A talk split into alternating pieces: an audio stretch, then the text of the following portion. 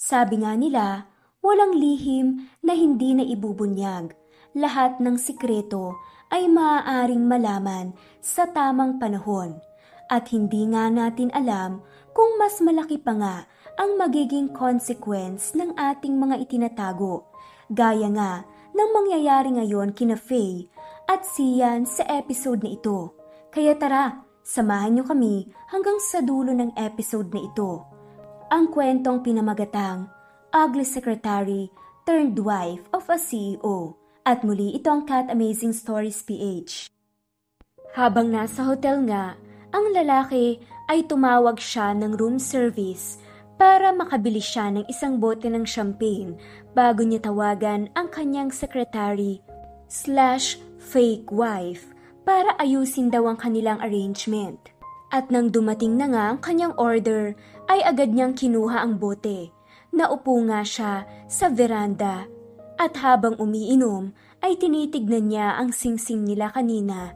Nung kinasal sila, si Faye pala ang pumili ng singsing bago sila pumunta at nagpakasal.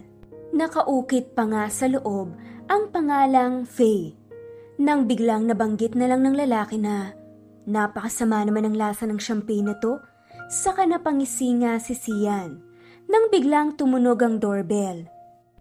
Uminom pa nga siya ng dalawang shot bago niya binuksan ang pinto. Sa wakas nandito na siya. Sabi nga niya at tinutukoy niya ay si Faye.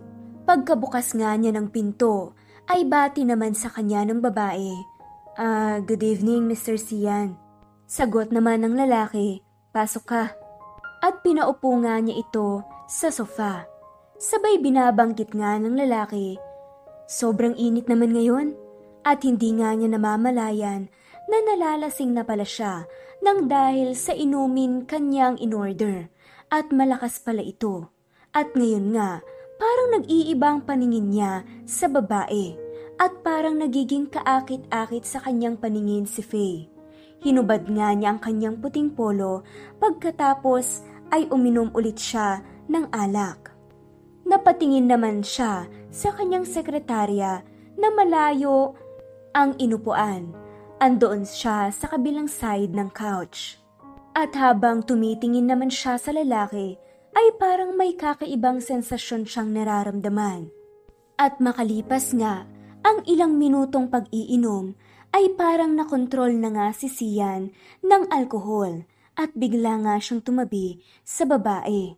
Hinaplos nito ang muka ni Faye at sabi nga nito na You have such a pretty face.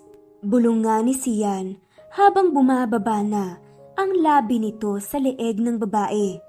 Pero umiwas naman si Faye at sabi nga nito na Wait lang, wait lang Sir Sian, ano bang ginagawa mo? Pagpupumiglas nga ni Faye. Habang ang lalaki naman ay parang pumapaibabaw na sa babae. Pero natatakot naman si Faye dahil sa biglang ikinilos ni Sian. At ang isyu nga ngayon ay kung ibibigay ba niya ang pagkabirhen niya sa lalaking mukhang hindi naman siya mahal. Hindi mo ba ako gusto? Sabi nga ng lalaki gamit ang kanyang malalim na boses. Sagot naman ng babae sa mahinang boses. Pero sir, hindi niyo naman po ako gusto, di ba? Hindi po natin kailangan gawin to hindi porket kasal na tayo ay eh, kailangan kong ibigay ang sarili ko sa'yo. Sabi nga ng babae. At tumanggi nga itong ibigay ang kanyang sarili sa lalaki at sa isip-isip nga niya na hindi niya ibibigay ang kanyang sarili sa isang lasing at hindi alam ang ginagawa dahil baka paggising nila ng umaga ay pagsisihan lang ng lalaki ang kanyang nagawa at baka masaktan lang siya Tila naintindihan naman ng lalaki kung ano ang ibig sabihin ng babae na ayaw nga niyang may mangyari sa kanilang dalawa. Pero kahit na ganoon, ay dahan-dahan pa rin bumaba ang kanyang labi sa labi ng babae at marahan nga silang naghalikan.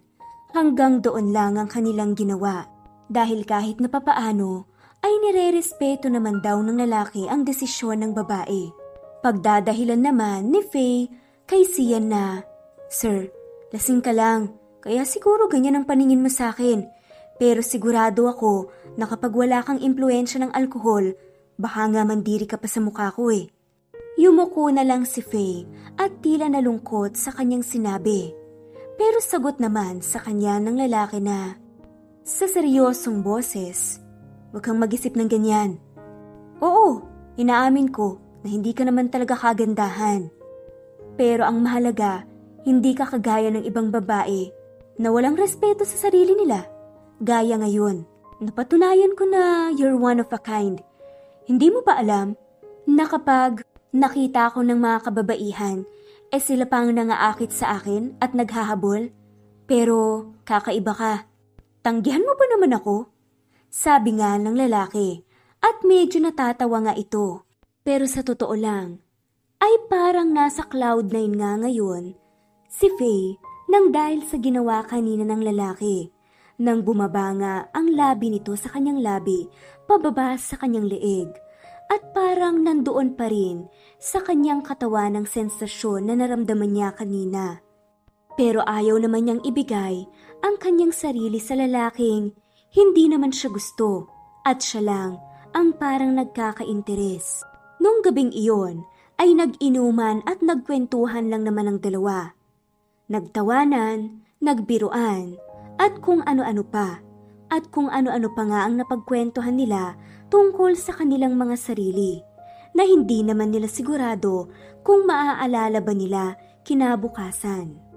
At natulog nga lang sila buong gabi na magkayakap.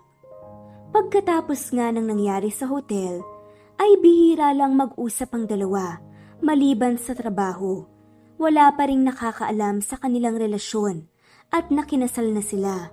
Dahil bumubuelo pa nga lang si Sian kung paano nga niya ito sasabihin sa kanyang ina.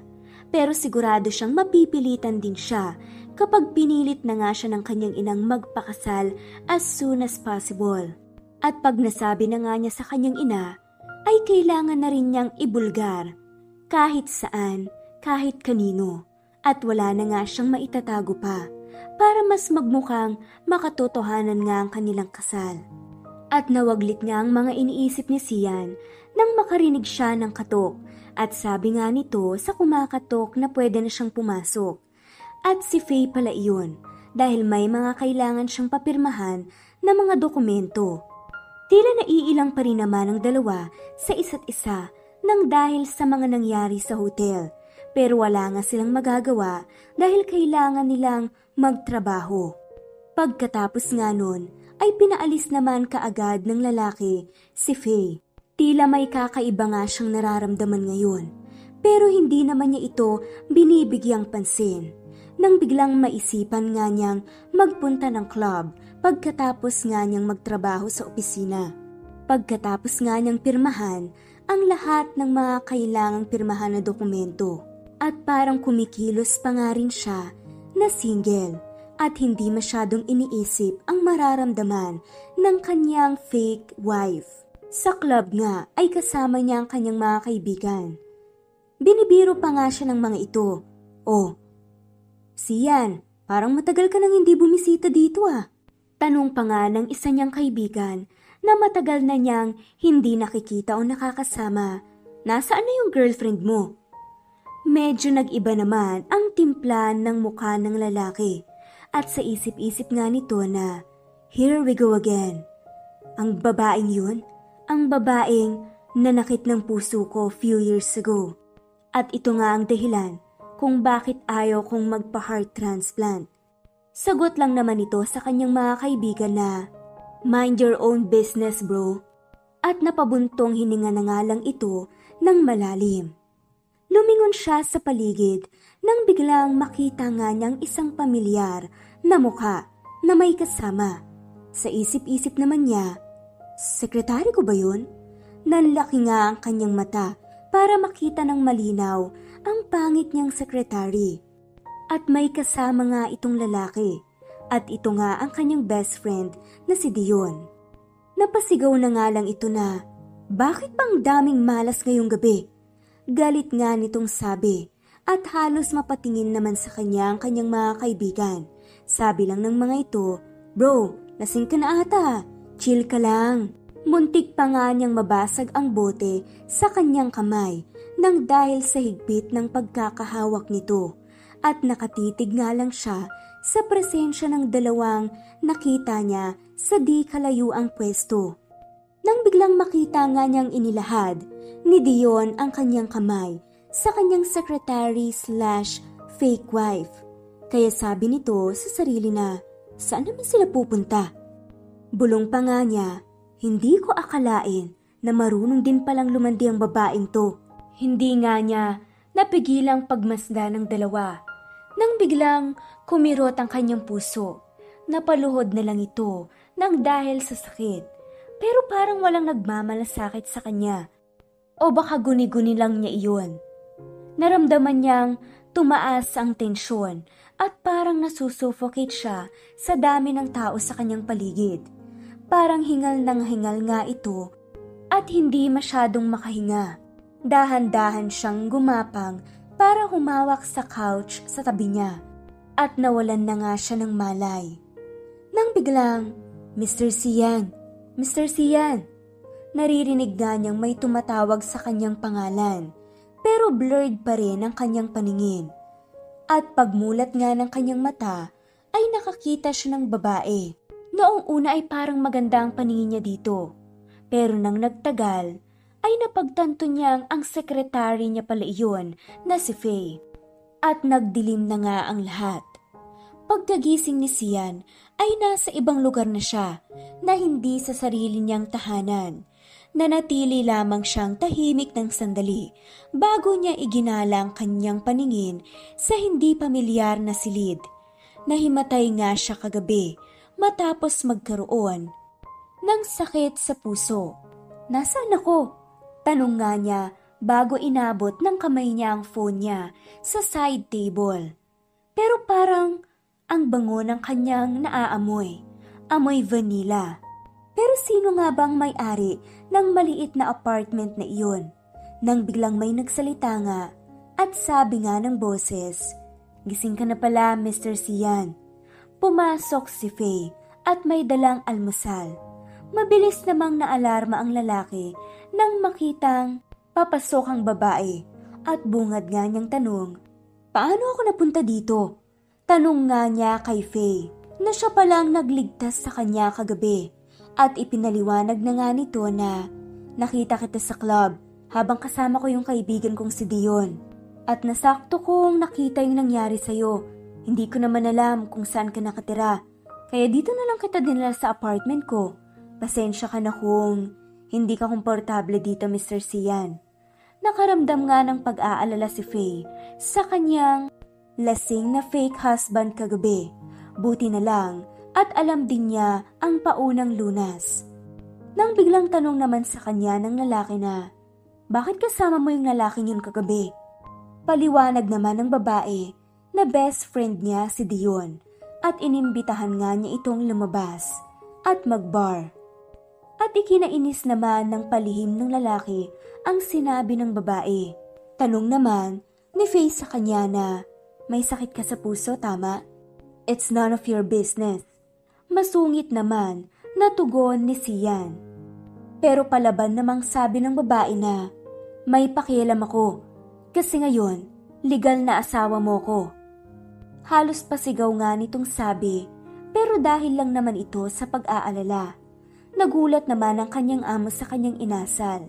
At sabi na lang ni Faye na, kumain ka na nga ng almusal at pwede ka nang umalis pagkatapos kung gusto mo. Matapang ngang sabi nito at saka umalis. Nang nakaalis na nga siya na sa kwarto, ay napasandal na lang ito sa wall at kinausap ang sarili. Ano ba yung inasta mo kanina, Faye? Sira ulo ka talaga. Pero good job ka dun ha. Parang napaniwala mo siya na nagalit ka. Sabay tinapik nga ang sarili niyang balikat. Pero nang tumahimik siya at pakinggan muli kung anong sinasabi ng lalaki, ay narinig nga nitong mahinang tugon nito na salamat.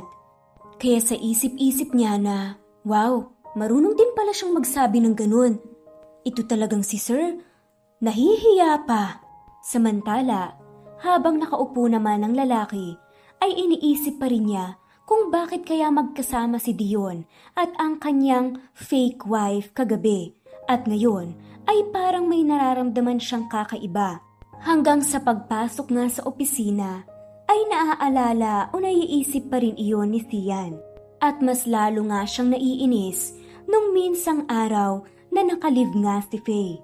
At wala na nga lang itong ibang masabi sa sarili kundi nakakainis. Hanggang sa biglang may kumatok nga sa kanyang opisina. Sakto namang andoon sa opisina niya ang kanyang bodyguard na close friend nga rin niya. Kaya sabi naman ni Mrs. Chuna, iwan mo muna kami. At iniwan na nga sila ng bodyguard. Nang biglang bungad sa kanya ng kanyang ina na, So, I've heard na may ginawa ka na namang basta-bastang desisyon. Akala mo ba maitatago mo sa akin? Napakunot noon naman ng lalaki at tanong naman nito na, What do you mean? So, nasaan na ang napakaganda mong asawa? Tanong nga ng kanyang ina. Nagulat naman ng lalaki dahil paano na naman niya nalaman ito? E balak pa lang sana niyang sabihin sa kanyang ina. Gumagala pa nga ang matalas na mata ng matanda sa sulok ng silid ng lalaki. At sabi pa nga nito na, alam mo bang yan ang pinakapangit na naging desisyon mo sa buhay mo? Eh kung pumayag ka na lang sana sa akin na ipakasal kita sa anak ng kakilala ko, eh di sana okay na ang lahat ngayon. Pero anong ginawa mo? Nagpakasal ka sa kung sino-sino lang at hindi lang iyon, sa pangit pa. Sagot naman ng lalaki na, I'm now married, period, and you have no business with my wife. Since mutual decision naman namin itong dalawa, sambit nga nito bago tinignan ng masama ang kanyang ina. Kaya sabi naman ng kanyang ina na, dalhin mo ang asawa mo at wala akong pakialam kung nagpakasal ka sa isang babae na hindi kagandahan. Pero siguraduhin mong ibibigay niyo sa matanda ang gusto niya. Tagapagmana. Pero sana naman, good looking ang magiging apo ko. Dagdag pa nga ng kanyang ina. Agresibong sabi nito bago siya tumayo at nagpapakita ng malakas na alindog at nakakatakot na aura. Tinawag pa nga niya ng malakas ang bodyguard at umalis na. At ngayon nga, ay naisip nga ng lalaki na tila naiipit na nga siya. Akala nga niya ay makakatakas na siya sa gustong mangyari ng kanyang ina. Iyon pala ay gumawa pa siya ng isa pang problema. Ang madaliin siyang magkaanak ng kanyang ina at ng kanyang lolo. Kaya naman ay kahit nakalive si Faye, ay tinawagan ito kaagad ni Sian at pinapunta nga sa isang coffee shop para makapag-usap sila ng pribado. At sabi naman nito kaagad habang nakaupo sila at nagkakape, kailangan na nating magkaanak. Halos maibuga naman ng babae ang kanyang iniinom na kape nang dahil sa sinabi ng lalaki. Sobrang nagulat nga ito, kaya sabi nito na, Sir, nagbibiro ka ba? Nung una, agad tayong kinasal. Tapos ngayon, anak naman? Abay, napakabilis naman po ata ng mga pangyayari. At parang hindi pa po ako handang maging ina. Tapos, yung magiging ama pa ng magiging anak ko, eh yung wala namang nararamdaman sa akin. Saka napairap nga si Faye. Nang biglang pagbibiro naman sa kanya ng lalaki na, So, ibig mong sabihin, ikaw, eh may gusto sa akin? Tanong nga nito na parang nagyayabang at napangisi pa nga. Pero sagot naman kaagad ni Faye na, Wala akong sinabing ganyan sir ha, pero syempre ang gusto ko lang naman, eh yung may nararamdaman man lang sana sa akin yung pagbibigyan ko ng sarili ko. Tsaka virgin pa ako sir. Bulong nga ng babae sa lalaki. Pero sa isip-isip naman ni Sian na paano naman daw hindi magiging virgin ang babae sa itsura niya at sa pananamit niya at pag-aayos niya. Pero hindi na lang niya ito verbally na sinabi. Sa isip naman ni Faye na maaaring idol na idol nga niya ang lalaking nasa harapan niya. Pero hindi naman siya ganun kabaliw na magkaanak ng ganoon kabilis at ibigay ang sarili niya ng ganun-ganun lang. Pero paliwanag naman sa kanya ng lalaki na, Miss Faye, pumayag ka sa pagpapakasal natin at hindi pa natin napag-usapan ang ibang mga conditions. Kaya ngayon ay kasama na doon ang bigyan mo ko ng anak as soon as possible. Pero sagot naman sa kanya ng babae, nababaliw ka na sir. At hindi ko nga alam kung bakit ako pumayag na maikasal sa'yo. Sabi nga nito at saka tumayo na. Napabuntong hininga na nga lang si Faye at tila pagod na pagod nang harapin ang mga pinapagawa sa kanya ni Sian. At parang napakabilis daw ng mga pangyayari. Kailan lang ay iniidolo niya ito at gusto niyang makapasok sa kumpanya ng lalaki. At ngayon, asawa na niya ito sa papel at gusto pa nitong magkaanak sila. Hindi na nga niya alam ang kanyang gagawin. At dahil nga dito, hindi na lang napigilan ni Faye ang mag-breakdown at napaiyak na nga lang ito at napaupo sa sofa ng coffee shop. Tila nag-alala naman ng lalaki nang dahil dito, kaya lumapit siya sa babae at iniabot ang kanyang panyo. Hindi naman ito kinukuha ni Faye, kaya naman ay lumuhod si Sian sa harapan ng babae at saka siya na ang pumunas sa luha nito. Sabay mahinang sabi nga niya, I'm sorry. I'm very sorry kung nagiging aggressive ako. Pero hindi naman makasagot ang babae dahil sobra na nga ang pag-iyak niya.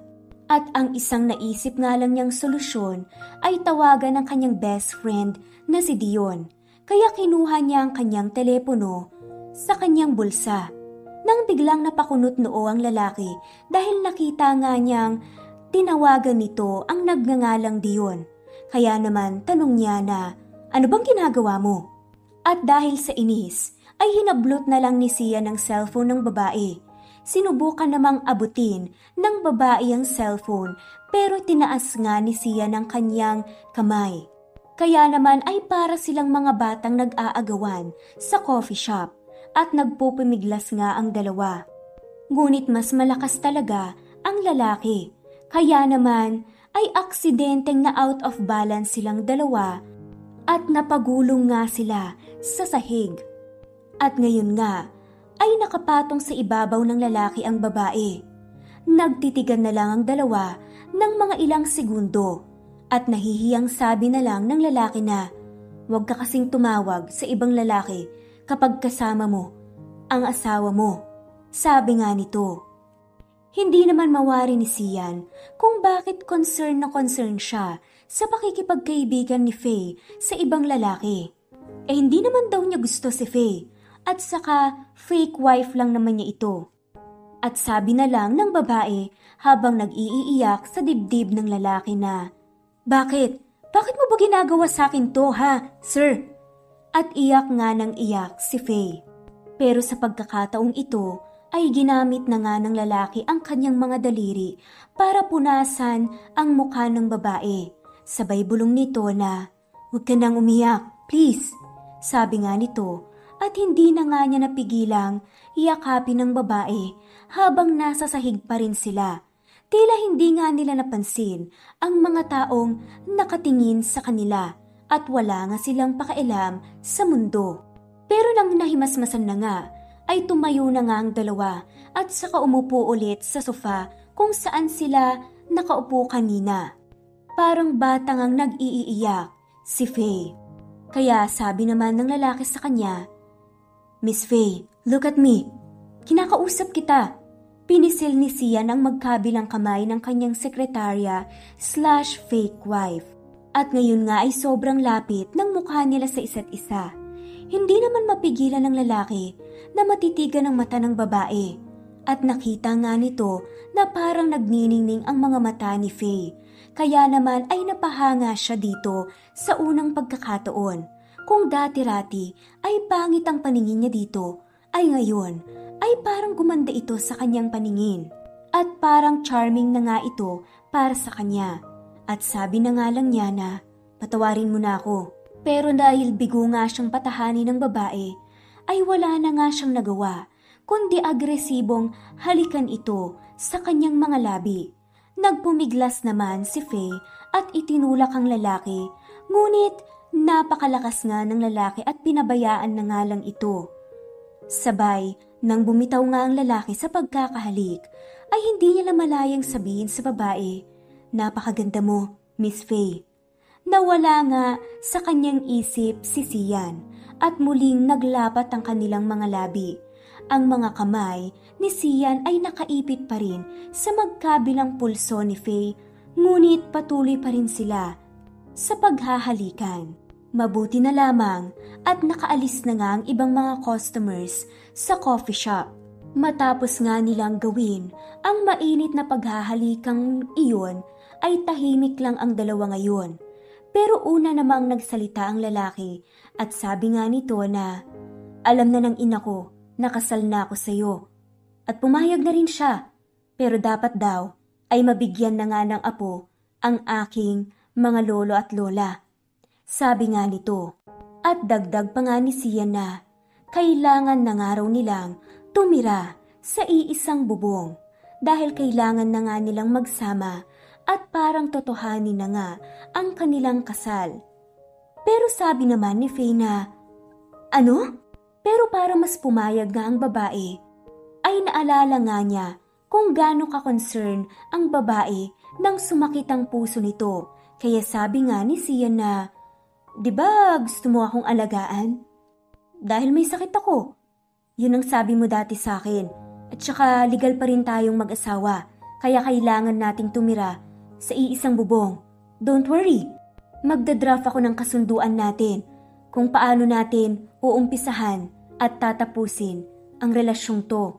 Parang sarkastiko namang tumawa ang babae at sabi nga nito na Bigyan naman daw siya ni Sian ng oras para makapag-isip-isip kahit na parang wala naman na siyang choice sa mga nangyayari. Napabuntong hininga na lang ito at sagot naman sa kanya ni Sian na bibigyan daw niya ng sapat na oras ang babae at humingi na nga rin ito agad ng tawad kay Faye at sabi nga nito na Please, Miss Faye, pumayag ka na. Pag-isipan mong mabuti pero sabi naman sa kanya ng babae na tila hindi pa rin nakaka-move on sa pag-iyak. Eh sir, ang dami mo naman po kasing nire-request sa akin eh. Sobrang nagbago na po ang buhay ko simula nung pumasok ako sa kumpanya mo. Dati naman, ordinaryong babae lang po ako eh. Masaya naman ako. Ewan ko ba kung bakit ang engot-engot ko at pumayag akong magpakasal sa inyo ng legal? At ngayon, parang kontrolado niyo na po ang buhay ko. Sana naman naisip niyo yun na may sarili akong buhay. Tahimik lang ang lalaki nung una at nag-isip pero sabi naman nito na huwag daw mag-alala ang babae dahil balang araw ay makukuha rin nito ang kanyang kalayaan. At naipit lang din kasi siya sa sitwasyon kaya niya ginagawa ang mga desisyon niya ngayon at parang wala na nga siyang magagawa. Dahil kung hindi, ay maaari ring mawala sa kanya ang posisyon na inaalagaan niya. Kung ganon, ay baka kapag iba pa ang mag-manage ng kumpanya, ay baka marami raw empleyado ang masira ang buhay. Dahil nga doon, ay napasinghap na lang ang babae. At paliwanag nga ni Sian na domino effect nga ang nangyayari ngayon dahil sa kagagawan o plano ng kanyang ina. Tila bumibilis na nga ang mga nangyayari sa buhay nila Faye simula nang makilala niya si Sian. Nag-request nga itong bigyan siya ng anak at tumira sila sa iisang bubong. Mapapayag nga kaya ng lalaki si Faye at dahil doon ay magkamubutihan nga kaya ang dalawa at magkaibigan? Alamin natin sa mga susunod na episodes. Sabi nga nila, may mga nangyayari talaga sa ating buhay na hindi natin inaasahan. Akala natin ay planado na ang lahat sa ating buhay at kakayanin na natin ang lahat. Pero may mga hindi nga tayo ine-expect na unos o challenges na dumarating sa ating buhay. Pero kahit na ganoon, ay sana maging handa tayo na harapin ang lahat ng ito at masolusyonan ng mga ito at samahan tayo ng Diyos sa bawat desisyong ating ginagawa. At muli, ito ang Cat Amazing Stories PH. Maraming salamat po sa lahat ng mga patuloy na sumusubaybay ng kwentong ito at shoutout po sa mga sumusunod. Yolanda Pachica, Genevieve Ramos, Marie de Rojas, Enday Lebra, J-Boy Inting, Anonymous, Gian Raquel Villanueva Insulta, Eric Luistro, Jomil Doringo, Rose Francisco, Sad Sponge, Juvelin Salisali, Ricalin Bautista, Edelbeng Demate, Juliet Palad, Ryan Amistad, Julia Tim, Dilma Ibardolyaza, Oleg Tarkin, Purple Moon, Prince Blue, Gloria Mijares Vlogs, Liza Gia, Rizalina Arcaya, G. Braga, Yolanda Pachica, Lian Buemillo, Joyce Wells, Sigfred Satore, Pelia Rojas, Juliet Palad, Sandra Miranda Vlogs, Tami Orda, Kyrie Kyle, Rizalina Arcaya, at shoutout na rin po sa lahat. Maraming salamat po.